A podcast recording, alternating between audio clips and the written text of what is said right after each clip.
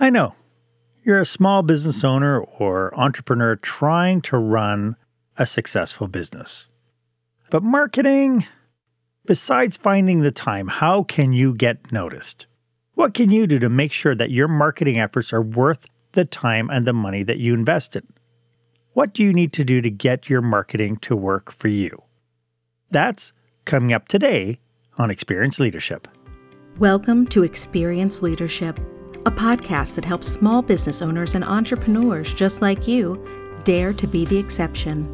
Join our host, service expert and master of experiences, Marc Haine, as he uncovers relevant and timely content to help you develop your business. So you can take the time to work on your business, not just in your business. Here's your host, Marc Haine. Welcome to Experience Leadership. This is where small business owners and entrepreneurs pick up core skill sets to help them work on their business, not just in their business. I am your host, service expert, and master of experiences, Marc Haine, and today our special guest is marketing coach David Saxby. We'll be talking about why businesses fail at marketing and what they need to do to attract more leads and turn them into customers. And we'll get to that in just a moment. This is the audio version of episode 18 of Marc Haine Live. So if you're up for it, check out my episodes at marchainelive.com. Also, feel free to follow me on LinkedIn, Instagram, Facebook, and Twitter. You could always check me out as well on my blog at marchaine.com. If you're like most small business owners, somewhere someone told you you should have a Facebook page. That same someone could have told you that you need to do regular Twitter posts and even hit up Instagram with compelling photos of your products. And if you are like most small business owners, after a while, your passionate commitment to that kind of social media strategy fell by the wayside. You might even have thrown up your hands and said, Ugh, what is the use? So, I'd like to know from you our question of the day. What has been the most frustrating thing you've experienced about marketing your business? why don't you go ahead and share this episode on social media? Put your comments in it, answering the question, and don't forget to tag it Experience Leadership. That's hashtag Experience Leadership. Be part of the conversation, should be great. Our guest today is a sought after professional speaker, business coach, and consultant. As creative director and president of Spark Communications, David Saxby works with business owners who want to close more sales and increase overall revenues and profits. His years of experience working with small businesses has given David a really keen understanding of what business owners have and what they have to face, especially in a volatile economy. And let's face it, nothing has been more volatile than what's been happening with COVID 19. Welcome, David. Welcome to the show. Thanks for having me, Marc. Before we get into today's topic, can you tell us a little bit about what you do with your clients? Oh, yeah. Well, I my role with clients really is to help them think more strategically about what they're doing in the way of marketing and sales. And so what I typically do with clients is discover, you know, what they're currently doing, how they can improve on what they're doing, what they shouldn't be doing, and then where they need to go to reach the majority of their market. And oftentimes that means, you know, clients have already spent money or spent time doing marketing and they're not getting results. So uh, I now work with clients and we have a, a, proprietary software program where we can actually analyze what clients are doing and come up with the areas of profitability when marketing's used to uh, promote their business. Oh wow. So I mean obviously that sounds like an absolute like a solution to the problem. But, you know, I guess what I wanted to talk, you have all this years of experience. I want to know why are a lot of small businesses really lousy at marketing? Well, I think it goes down to one basic principle, and that is that most people get into business because they have a technical skill. And in most business programs or in most industries, there's no real training that's given to business owners in the area of sales or marketing or social media. And a lot of that's learned by the seat of the pants sort of method. So I think it goes back to the fundamentals of business, which is, you know, looking at the business and looking at all the areas of business and being strategic. Right. Well, you mentioned it really um, succinctly. This idea that business people get into their business because they have a specialty in one area of the business, but they're not necessarily business people. And I think that's a really interesting aspect because I've mentioned this before on other past episodes about how small business owners need to be able to build capacity in all different aspects of their business, not just in the core offering that they're developing.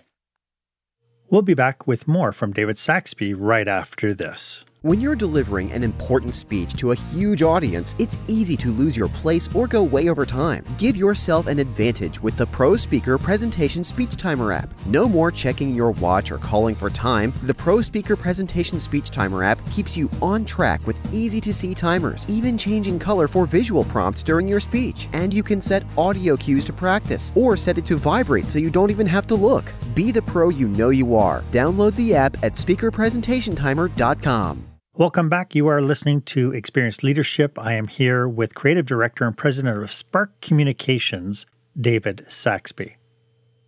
So, David, I guess one of the big questions I have is small business people don't necessarily have the skill to do marketing properly, but what are small businesses doing that is absolutely wrong in the marketing space?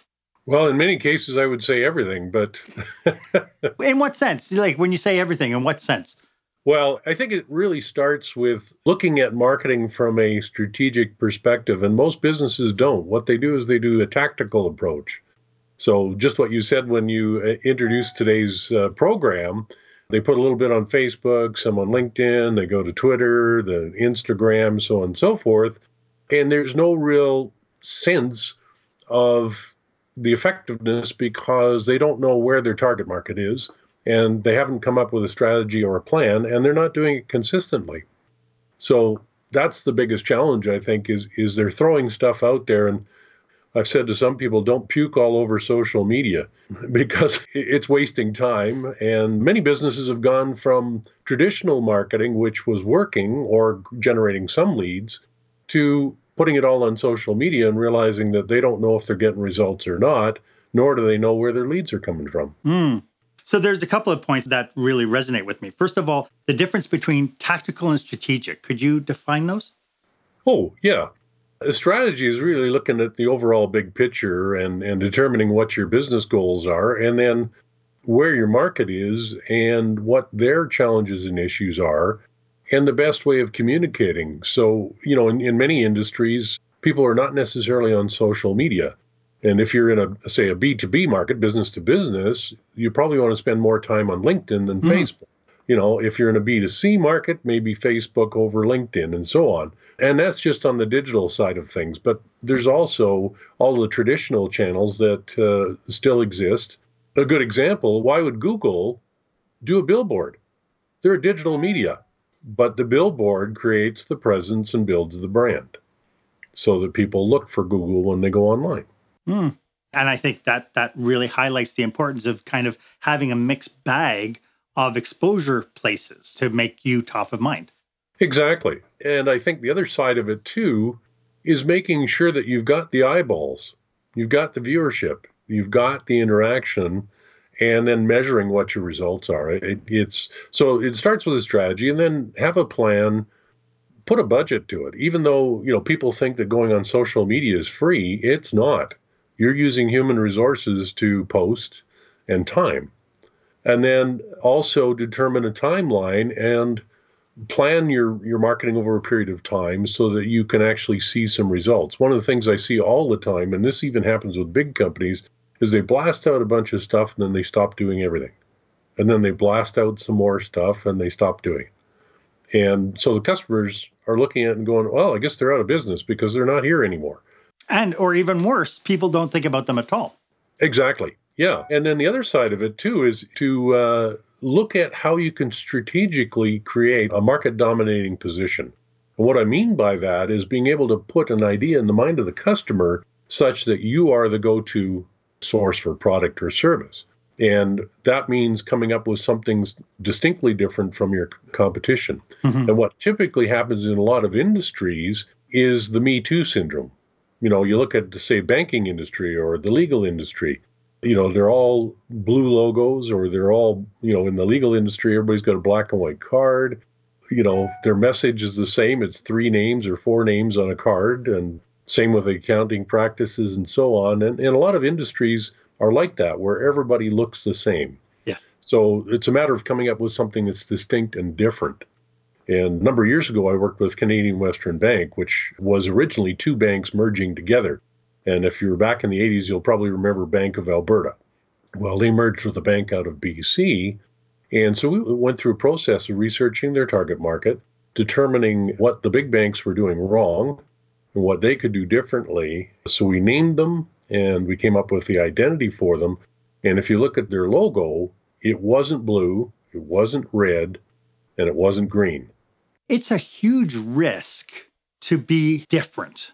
When you work with clients, so I mean, that's a perfect example with the Western Canadian Bank, because at some point you must have faced friction when you went to them and said, you shouldn't be blue, you shouldn't be black, you should really have your own identity. Can you talk a little bit about the mindset shift that needs to happen in order to start isolating your brand to be different from everybody else? Well, yeah, it started out with uh, originally two very different cultures. The Pacific and Western Bank was the one that merged together with the Bank of Alberta. Mm-hmm.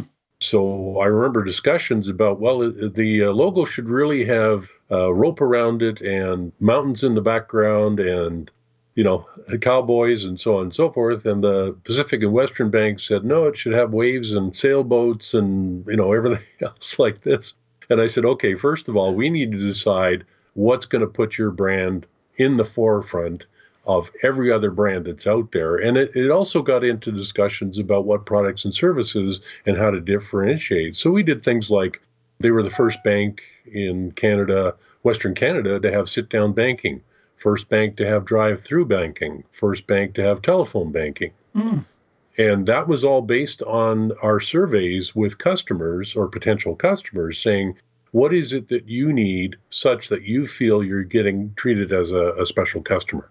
And so all of that launched and very successfully, and they're still in business today and they have multiple divisions of the bank. Mm-hmm. So it came down to an, analyzing the market, figuring out a strategy, determining how to make the brand distinctive so it stood out, and also analyzing competition and seeing what they were doing. Yeah. So that became a, a market dominating position, which is what I was talking about. And then the other side of it was coming up with a compelling offer.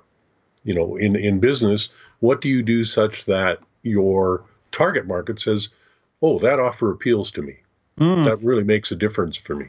Yeah. And which, of course, brings up a, an interesting point that sometimes the compelling offer is not about price, it's about value.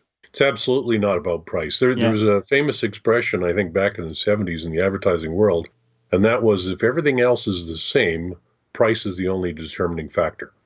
But then everything has to be the same. Well, yeah, right. you know, comparable, right? Mm-hmm. Yeah. You know, if you go into a hardware store, do you really care whether it's one supplier or not of uh, nails or screws or, you know, most people don't. Yeah. They're yeah. not going to go in and look for a specific brand. What they're going to look for is price. Yeah, absolutely. I mean, that's when it's something like a general commodity, like nails or whatever, or cucumbers or whatever.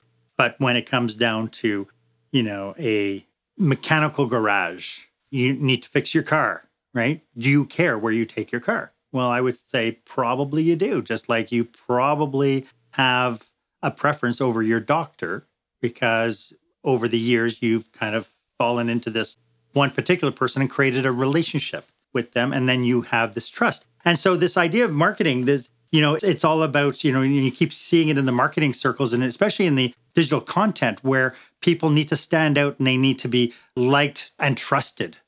And so a lot of the typical marketing now that people small businesses do uh, and it's unfortunate because it's kind of like yelling into a forest and then wondering why nobody's coming. Right and so, you know, ultimately, the idea here every time that we put out a piece, every time we do something, we want to be able to create those relationships. But at the end of the day, this is about building leads. How can operators attract more leads? And, but I shouldn't say leads because really at the end of the day, it's about taking leads and converting them into customers. Exactly. Yeah. And so it starts out with the first impression and, and, a lot of people get confused about the word brand, but brand really creates a first impression. And it literally has a personality and it, it connects with an audience, a particular target audience, and it says something to that audience. So the first impression leads to then people looking at the options they have for purchasing, whether it's services or products, and they determine whether they have a, a compelling, if there's a compelling offer, not necessarily price based. I mean, you, you look at why do people buy Mercedes? You know, it's it's not the price. why do uh, people buy Apple products over Microsoft products and so on? So it comes down to compelling offer. And you were talking earlier about about the uh, aspect of commodity. Well, interesting enough, with professionals, much of those industries are commodity. Um, I had a discussion. In fact, one of the clients I'm working with right now is in the bookkeeping industry. And he says, Well, we, we just don't have any differentiating factor. And I said, Well, let's look at what you're doing. And we had a several hour discussion, came up with four different, uh, very different, distinct uh, things that he did different from his competition. And I said, that's your market dominating position. So from there, once you've got your messaging and your target market figured out and your compelling offer, then it's a matter of, of figuring out how to generate leads. So that means getting people to your information. And, and nowadays, a, a website's like a business card. You know, if you don't have a, a website, people uh, don't think you're in business. So the idea being is driving traffic to wherever you want people to go, whether it's your website, to whether it's a phone call or a text message or whatever mechanism you want to do to capture the lead. So nowadays, the most popular ways of doing that is is to develop what we call lead pages, and then also doing things like drip campaigns. So drip campaigns are simply a, an automated process of messaging people through email. And the next sort of one that's coming along and fairly popular is cell phones you know, doing texting. Right, so, right. you know, all of that, what that does is connects with your market. And then you need to give them something that appeals to them that's risk free or minimal risk. Right, so right. In a lot of cases, that means leading them to the website to download some information or watch a video or pay for something that's very minimal risk. Yeah. You know, it's so funny because what you're talking about is this idea of creating value but using that value then as so it might be free but the actual payment is that you get your brand recognized you get you put out content out there so people can know like and trust you and that you are being of service to them and and I remember like years ago it's probably now about 10 or 12 years when Jay Baer put out his book Youtility and with a very strong philosophy of you know be of service to your customers first and I remember I remember this so in about 20 11, 2012, I remember hearing about this spa company in the States, and he, the owner, kept putting out all these different videos on how to fix your spas. And he was interviewed. I mean, he was very popular. People were always watching him, but his sales went through the roof. And people kept coming to him and saying, you know, you're telling them how to fix their own spa. They're never going to call you.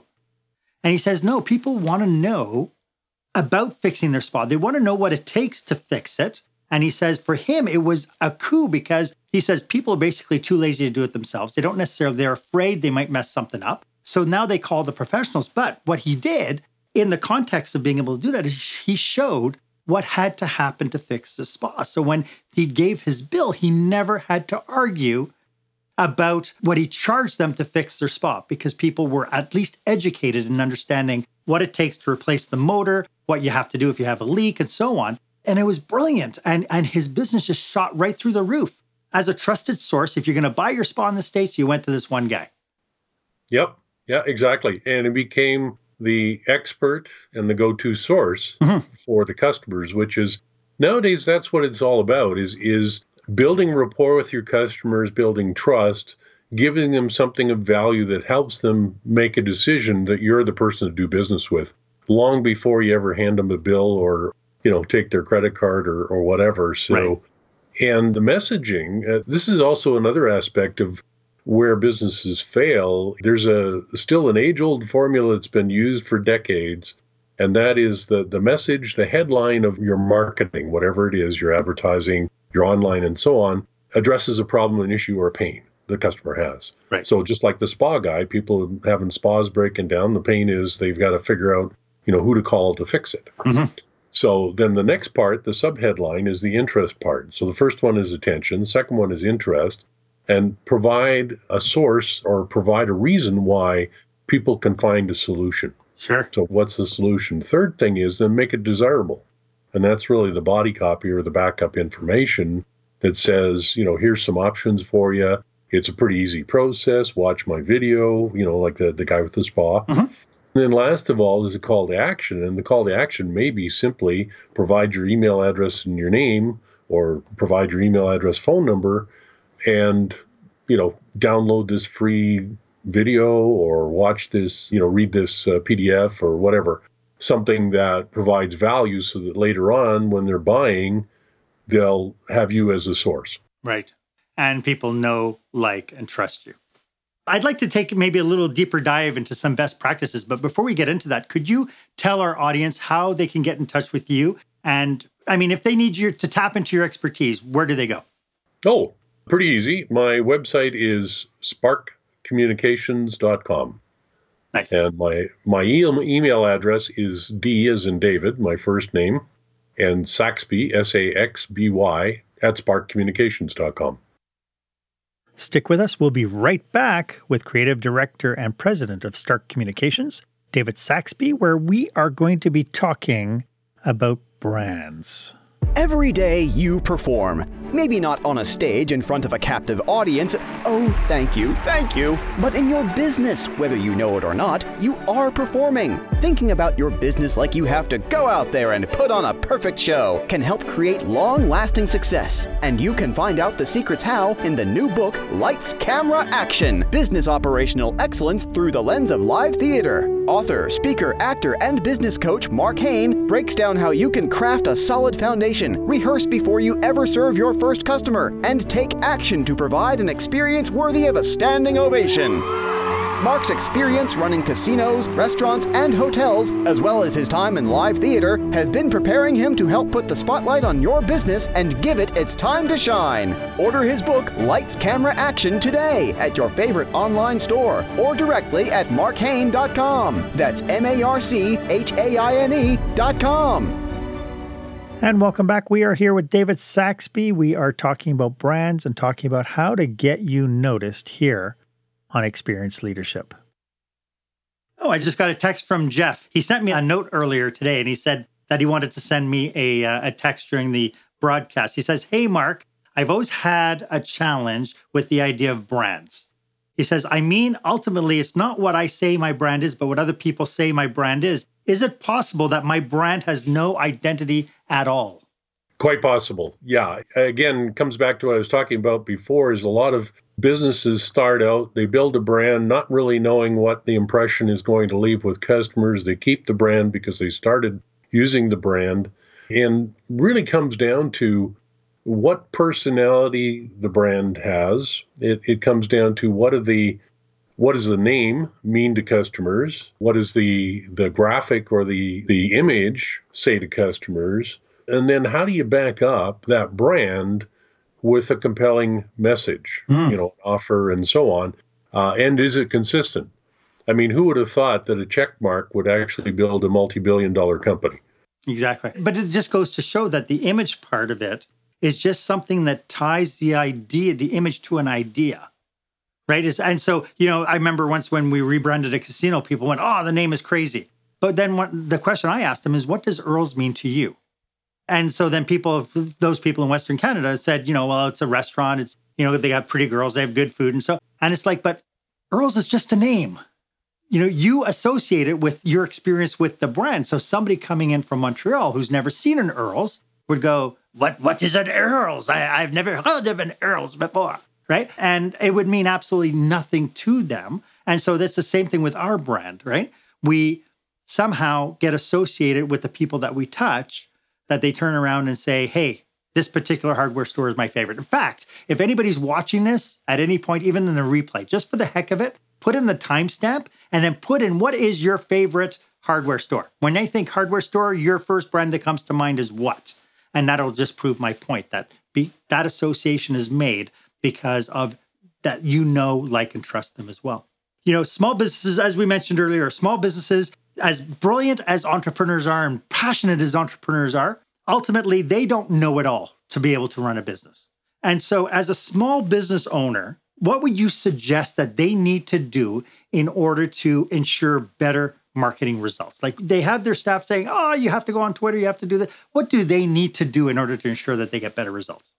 Well, as I mentioned earlier, I think the first thing is to to create a strategy, which means do the research, figure out who your market is, what their needs are, what their you know pet peeves are. Like a lot of businesses start up because the business that's dominant in the industry is ticking clients off. So what is it the customers don't like? What does the customers look at? And even look at what customers do to misuse the product or service because mm. that's a clue. That gives you a clue as to what's not working and communicating with the customers. So start with strategy, then come up with a plan and determine where the target market is getting their information from. So what channels are they they spending time on? Is it online? Is it, you know, television? Is it traditional media? Is it texting? Is it, you know, Instagram? Where's the majority of your customers? And then keep it simple. Start with one or two channels that are where your dominant customer is, and then from there add add uh, new channels in. And don't put everything on like don't dump it all on social media because you think it might spray enough information out there to attract customers you need to be strategic and, and a good example is right now with this covid situation what's happening is there's a buy buy local movement. So on the internet how do you capture people locally? Mm-hmm. well it's building relationships it's finding out where your target market is locally and then what do they do both online and offline and what channels do they follow? Right. and you know so throwing a bunch of stuff on the internet internationally is not going to help buy local. Exactly. And it's interesting because i talked to some local businesses and they get frustrated with the fact that they're competing against against the big brands you know i talked to a hardware store owner locally here she's frustrated because you know people are going to amazon to order their products and they're not coming to her store and I've always had a real challenge with that because I think as a local business owner, she has a leg up on Amazon. Nobody knows yes. Amazon. They know, like, and trust it, but nobody can go to Amazon and say, boy, oh boy, you know, I saw your kids grow up. I saw that you sponsored something at our school. And because of that, you know, we were able to win the trophy or whatever that is. Whereas local businesses have the ability to be present in people's lives on an ongoing basis as being a community based business. Yeah. Mm-hmm. Yeah. A good example of that. Years ago, I worked with a uh, commercial supplier to the uh, trades and the building industry. And, you know, they were saying, well, we're having challenges with our sales and our marketing, and, and what do we do? And I said, well, let's talk about your customers. How do customers order products and how do customers interact with you? And we looked at the whole sales and marketing process from the moment a customer contacted them through to when the sale was closed and the follow up. And what was interesting was one of the comments was the uh, VP of uh, marketing or VP of the company basically said, he said, Our customers not, aren't online. Some of them just got email. And he said, In fact, we've had customers walk in with a chunk of drywall with their order on it. and so that you know, triggered a whole process of figuring out, okay, how do we get customers to kind of interact using more modern methodology or providing them more convenience in their ordering? Plus, how do we track what they order and be able to keep the inventory there? Because they were keeping a lot of inventory that was getting stale dated and wasn't useful. Sure. So to the customers. So it, it went through this whole process of looking at their market, interviewing customers, figuring out what their interaction points were, and so on. But I thought that was just hilarious because there's a lot of industries like that, or a lot of businesses like that, where you know the person walks in with a chunk of drywall or a two by four and has their order written on it. I have so done that when I was renovating my mom's house. I did exactly. I had no paper. it was the first, so I walked in with a chunk of drywall with my list on it. David, we talked right now about that there's so many businesses doing stuff wrong. I know that people, hopefully, people will watch this and go, well, gee, I want to take the next step going forward. But before we get into the next steps of what they should be doing, can you offer any cautionaries of stuff that they shouldn't do? These are the the do not do's, do not do, don't fall into this trap? I think first of all, uh, you know, coming back to what I had mentioned right at the beginning is is don't look at the tactics as a short way to get to results, because throwing stuff in different directions and expecting it is is like throwing uh, drop mud against the wall. Some of it's going to stick, some of it's not. So be very strategic. Also, if you're looking at today's market in particular, trying to figure out how to reach your customers, don't try and sell right off you know, like selling your products right off or your services right off. Many customers are confused, they're overwhelmed, so they're they're not probably in a position to buy right away. They're doing their homework. So provide content and information that will help them make a decision mm-hmm. so that when they are ready to buy, they'll make that decision for you. You know, like I said before, the traditional media still works for many, many industries. Some of the trends that are happening now as well is that the cell phone industry and cell phones are now becoming a medium or a channel that a lot of businesses are looking towards to market because email is overwhelmed, social media is overwhelmed. So they're looking at new places to find customer interaction. So, a couple other things to look at too is watch trends. What's going on with your customers? What's going on in the market? What's going on with your competition? and then be innovative in your approach and don't do the same thing that everybody else in your industry is doing. Right. Look look at innovative ways of doing things that make your business stand out. And then, you know, budget, plan and monitor and measure your results because if you measure the results, you're going to see what's working, what's not working and then adapt your marketing accordingly. And as business increases, increase your marketing. Yeah. And you know, there's also this trend of being authentic and bringing your authentic voice forward. A lot of what we're talking about when it comes down to marketing, some people might perceive it as being, I have to tell them a message so that I get them to buy from me.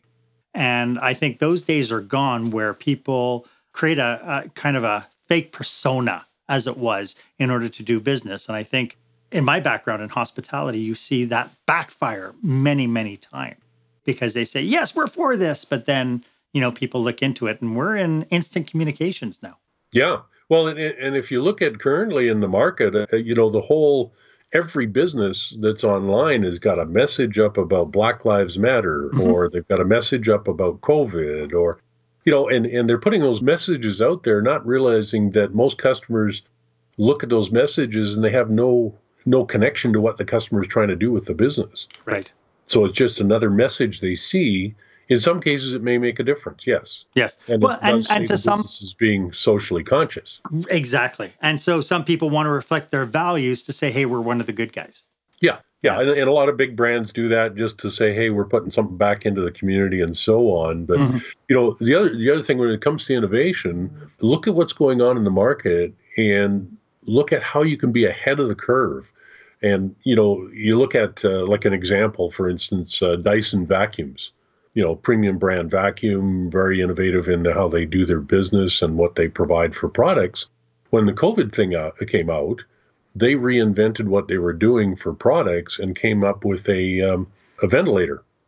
And yes. we're selling that to uh, households and, and hospitals and so on. So they're still in their core business. Their message is still the same that yep. the, the whole concept of technology is, is being used yep. in a very effective way and getting great results but they they shifted their business by being a little more innovative and looking at the market and they haven't gone out outside their core business yeah and you know it's interesting because when they interviewed i think when they interviewed dyson he said something to the, the fact that he makes vacuum cleaners they make fans and now they're making ventilators he says his business has always been moving air and I thought that's the core business. We move air, which I thought was excellent. So, you know, I, I'm sure that anybody watching this now is, I mean, their head is buzzing right now because we've talked about so many different aspects of marketing. What can a small business owner do? Like, as soon as they're done getting off and watching this whole video to its entirety, um, what can they do next? What what should be their first step if they don't have a marketing plan? If they don't have a strategy, what should they be doing? What's the first thing they need to do? Well, I, I think the first thing is go back to thinking about you know why they're in business, what they offer clients and customers that is unique and how can they best serve those customers? Then, what channels do those customers interact with to make a buying decision? Provide content. So, uh, whether it's writing articles, sending out emails, or even just simply sending out a postcard and say, hey, we're still here to serve you, that type of approach. So, be strategic and figure out what what you're currently doing that's working keep that. What's not working and stop doing that. Set up a plan and a budget and then look at that budget and what can you do over a long time a long period of time. I've had so many big businesses going oh we're, we're going to put up a billboard. And i go why are you doing that? Well because everybody in the city will see it or every customer will see it well does every customer need to see it or is your customer one in 100000 people or one in 10000 and they go somewhere else to find their information. Right. And I remember a conversation I had with one very large international company, and I presented a media plan. This is back before social media and back before the internet. And part of it included radio, part of it included television, newspaper, so on and so forth. He looked at the whole plan and he says, This is good, but I don't like that radio station. And I said, And? I said, That's where your customers are. He says, Well, I don't like that radio station. I said, So you don't want to talk to your customers? And he says, okay, point taken. Let's do it. but it's interesting because, you know, when you think about uh, there's reasons why he had that preference. And what he fails to realize as well is when it comes down to his products, his service, people might be feeling the same way about him as well. Well, yeah, exactly. it's just this whole big circle, right? Well, David, thank you so much. This is really all the time that we have for today. And I really appreciate you being on the show. Could you just remind everybody one more time how they can get a hold of you? Sure. Yeah. And like you said in the beginning, I work with clients to develop strategies, but I also have a coaching program. And the advantage for clients is that they can actually do it very affordably and they can either do it themselves. I can work with them in a small group environment with other businesses, or we can work one on one as things progress.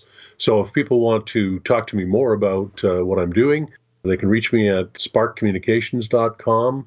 And my phone number as well, uh, 403 585 9870, or they can just send me an email at dsaxby at Spark Communications. Nice. And I know that you're in the forefront of accepting text messages from customers now. So somebody could actually text that phone number and just say, help. Funny enough, I have seen that through text. Oh yeah, there you My go. There you not go. working. Help. yeah, yeah, I can believe it. You know, I know I've worked with a lot of small businesses, and I know it is so frustrating for them not to have the time or the capacity to be able to do this, and they're just trying to do the best they can. And ultimately, as people have many times have heard from me, is you can't do it alone. And so David, thank you so much. I'd really like to acknowledge you for being here today to share your thoughts, your knowledge, your brilliant expertise. You know, you are probably one of the most approachable folks I've ever met. And I remember the very first time that we met and we sat down and we had lunch and we just had like two hours of great conversation. And so I appreciate the fact that we're able to replicate that here today. You mentioned when we were talking before the broadcast, you were mentioning that you have a book as well. Oh, yes, uh, Spark Innovative Marketing Strategies. If uh, people go onto my website, there's a box there where they can click and they can actually download the book. It's free, there's no cost. And they can read it. It's got some examples of things that I've been talking about today and some ideas for small businesses to be able to innovate their business. And I'd really encourage businesses to think strategically, be innovative in how they think, and don't be afraid to connect with others that aren't in the industry and hear their ideas about your business because a lot of times what I refer to as novice consulting brings up some interesting stories and ideas mm. and thoughts about a business and can help you move your business forward right? And that's where things like um, hanging out and going to your chamber of conference or going to Rotary meetings where people have other businesses and you can share those kinds of ideas. Yeah, yeah, wonderful. That's, uh, like in the uh, group coaching environments, you know, you get five different businesses together, and it's amazing what you can share in the way of ideas and support and help uh, move your business forward simply by getting ideas from other business owners. Right. David, again, thank you so much for being here today. It's been absolutely wonderful. You are a wealth an absolute wealth of information, and I really appreciate it. Thanks for being here. Thanks, Marc, for having me on. I look forward to continuing the conversation. So, why don't you give me a thumbs up if this was of value to you? You know, I put these episodes together. I go out and I reach out to my circle of colleagues to figure out what would be of interest, what would be of high value to you. And as always, my offer stands. If you would like 30 minutes of my time to brainstorm your business with you and your team, please feel free to book yourself on my online calendar. The link is below. It's the link that says meetme.so slash Marc. As always, I am at your service. And if you haven't done so yet, why don't you hit the subscribe button and ring the bell? That'll give you first dibs whenever I bring you the content and when I bring you some new ideas to help you work on your business, not just in your business. Ultimately, I'd like to also get your comments and your thoughts. Is this of value to you? Do you have any ideas of what you'd like for future episodes? It'll be my absolute pleasure to investigate and uncover those kinds of topics for you. My name is Marc Haine. I hope you stay safe, stay healthy, and dare to be the exception. Thank you for joining us this week on Experience Leadership. Make sure you visit marchaine.com where you can subscribe to iTunes or by RSS so you'll never miss a show. Or go directly to marchainelive.com to watch the video edition of this podcast. While you're at it, if you found today's content valuable, please give us a rating on iTunes, or you can share it and tell your friends all about the show. As Marc says, knowledge is power, but only if you share it. Be sure to tune in each week for the newest episode. Please stay safe, stay healthy, and dare to be the exception.